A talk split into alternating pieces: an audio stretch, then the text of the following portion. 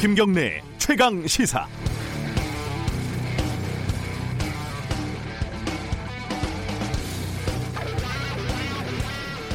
오랜만에 퀴즈로 한번 시작을 해보겠습니다. 어려운 문제가 아니니까요. 한번 들어보시죠. 어, 다음 중 가장 무거운 처벌을 받는 사람은 누구일까요? 어, 1번 부정한 방법으로 산재 보상을 받은 노동자 2번 산재 발생을 은폐한 사장 3번 산재 보상을 위한 조사를 거부하거나 방해한 사장 어, 내일이 청년 노동자 김용균 씨가 컨베이어 벨트에 끼어 숨진 지 1년이 되는 날입니다. 주말에 추모 행사도 많이 열렸었죠. 방금 말씀드린 퀴즈는 반올림에서 활동했던 임자훈 변호사가 SNS에 올린 건데요. 뭐 지금 시기를 봐도 그리고 출제자의 의도를 생각해 봐도 답은 쉽게 나오죠. 어, 먼저 부정한 방법으로 산재 보상을 받은 노동자 산업재해보상보험법 127조에 의해서 2년 이하의 징역 2천만 원 이하의 벌금에 처합니다. 산재를 은폐한 사장 산업안전보건법 68조에 의해서 1년 이하의 징역 1천만 원 이하의 벌금을 받습니다. 정확하게 절반이죠. 어, 산재 조사를 방해한 사장 산업재해보상보험법 129조에 따라서 200만 원 이하의 과태료를 받습니다. 어, 굉장히 좀 낮은 처벌이죠. 흥미롭습니다. 임자훈 변호사의 말대로 부정한 방법으로 보상을 받은 노동자가 부정한 방법으로 보상을 받지 못하게 한 사업주보다 두 배 넘게 무거운 처벌을 받는다는 사실. 어, 여전히 누덕이라고 비판받는 이른바 김용균법이 통과되는 것도 그 난리를 겪어야 가능했었습니다. 세상이 그렇게 쉽게 좋아지지 않는 거죠. 하지만 좋아지기를 원하고 좋아지기를 위해 행동하는 사람이 없으면 정말 쉽게 나빠진다는 사실도 우리는 잘 알고 있습니다. 지금 이 순간에도 하루에 3명씩 숨지는 노동자들의 명복을 빌겠습니다. 12월 9일 월요일 김경래 최강시사 시작합니다.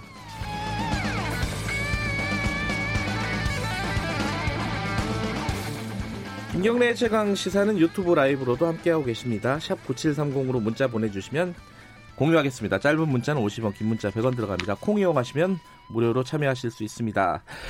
오늘 월요일 주요 뉴스 브리핑부터 시작하겠습니다. 고발 뉴스 민동기 기자 나와 있습니다. 안녕하세요. 안녕하십니까. 북한 소식이 뭐 큰 게 하나 들어와 있네요. 지난 7일 평안북도 동창리에 있는 서해 위성 발사장에서 네. 대단히 중대한 시험을 했다고 밝혔습니다.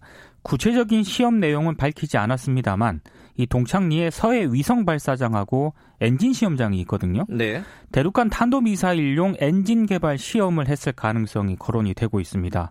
엔진 시험은 위성이나 미사일 발사보다는 강도가 좀 떨어지긴 합니다만 연말로 정한 북미 협상 시한을 앞두고 무력 시위를 한층 더 끌어올린 것으로 풀이가 되고 있습니다. 여기가 원래 폐기하겠다고 했던 곳이죠? 그래서 더 네. 이제 논란이 되고 있는데요. 네. 북한이 동창리 엔진 시험장을 만약에 모두 복원을 한 것이라면 북한이 과거 취했던 조처를 거둬들였다는 그런 의미입니다. 네. 트럼프 대통령과 문재인 대통령이 지난 7일 통화를 했었는데 이런 북한의 움직임에 대한 대응을 논의하기 위한 것이지 않나 이런 관측이 나오고 있고요.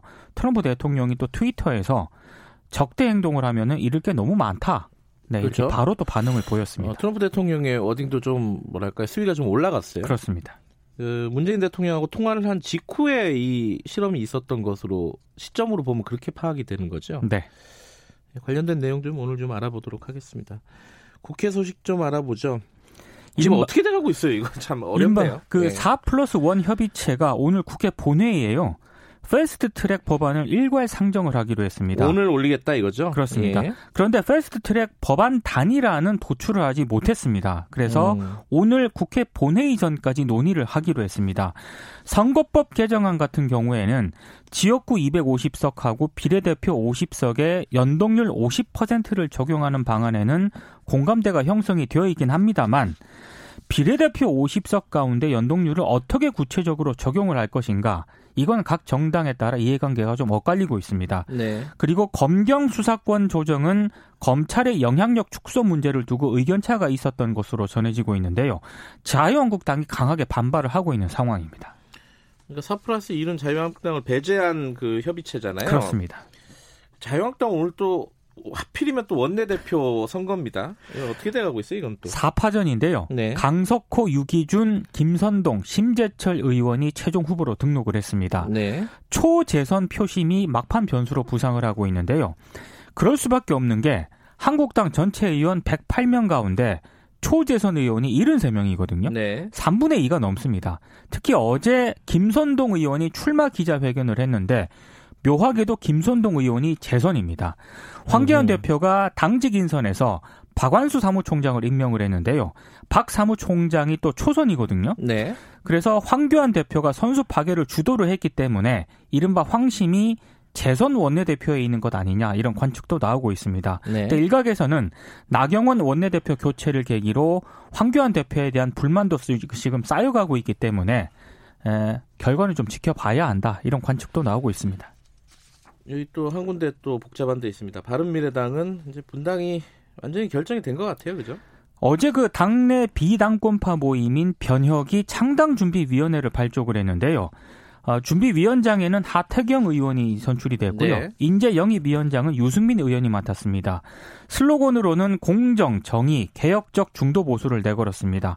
정식 당명은 오늘과 내일 대국민 공모를 통해서 11일 최종 결정을 할 예정이고요. 네. 중앙당 발기인에는 2,113명이 이름을 올렸는데 바른미래당 소속이었던 정병국, 유승민 의원 등 9명의 의원이 참여를 했습니다. 네. 하지만 권은희 의원을 제외하고요.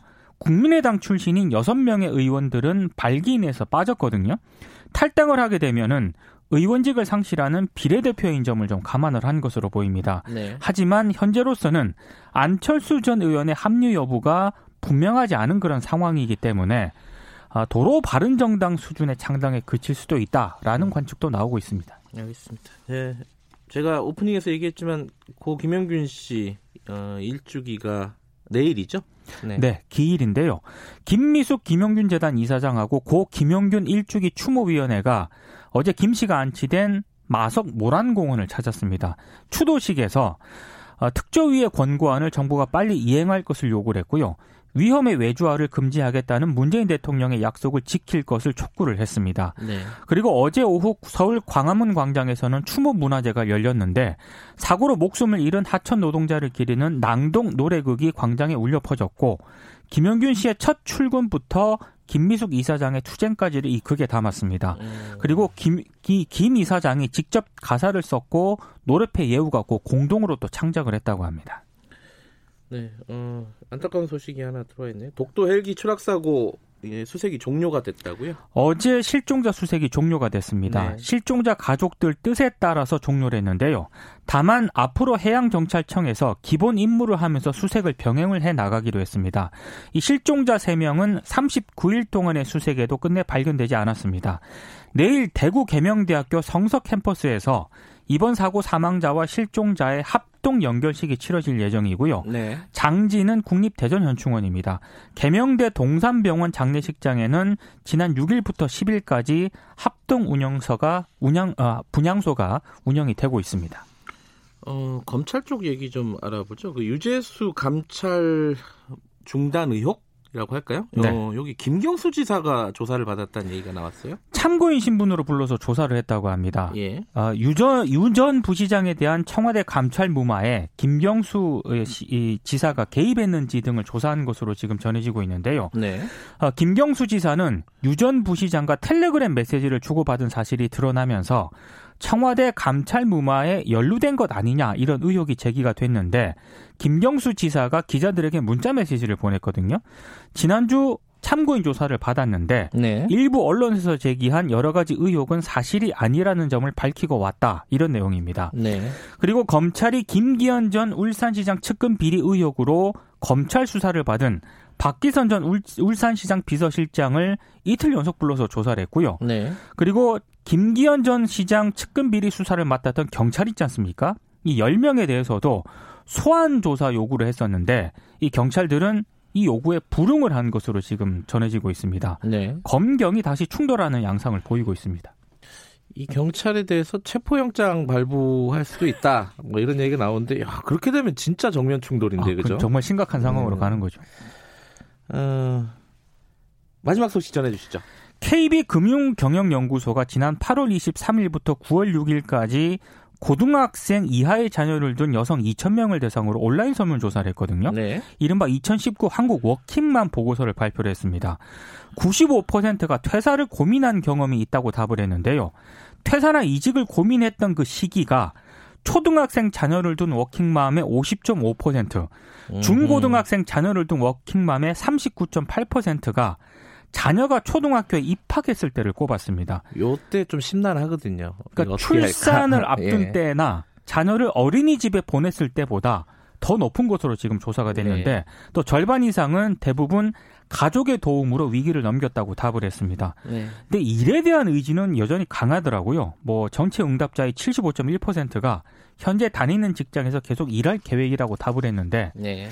여러 가지 좀 예, 어려움이 많은 것 같습니다.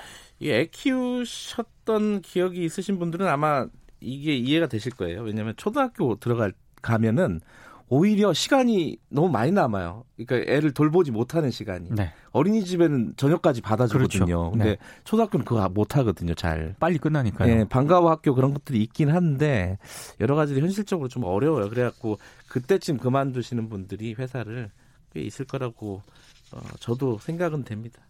자, 여기까지 듣겠습니다. 고맙습니다. 고맙습니다. 고발뉴스 민노기 기자였습니다. 김경래 최강 시사 듣고 계신 지금 시각은 7시 36분입니다.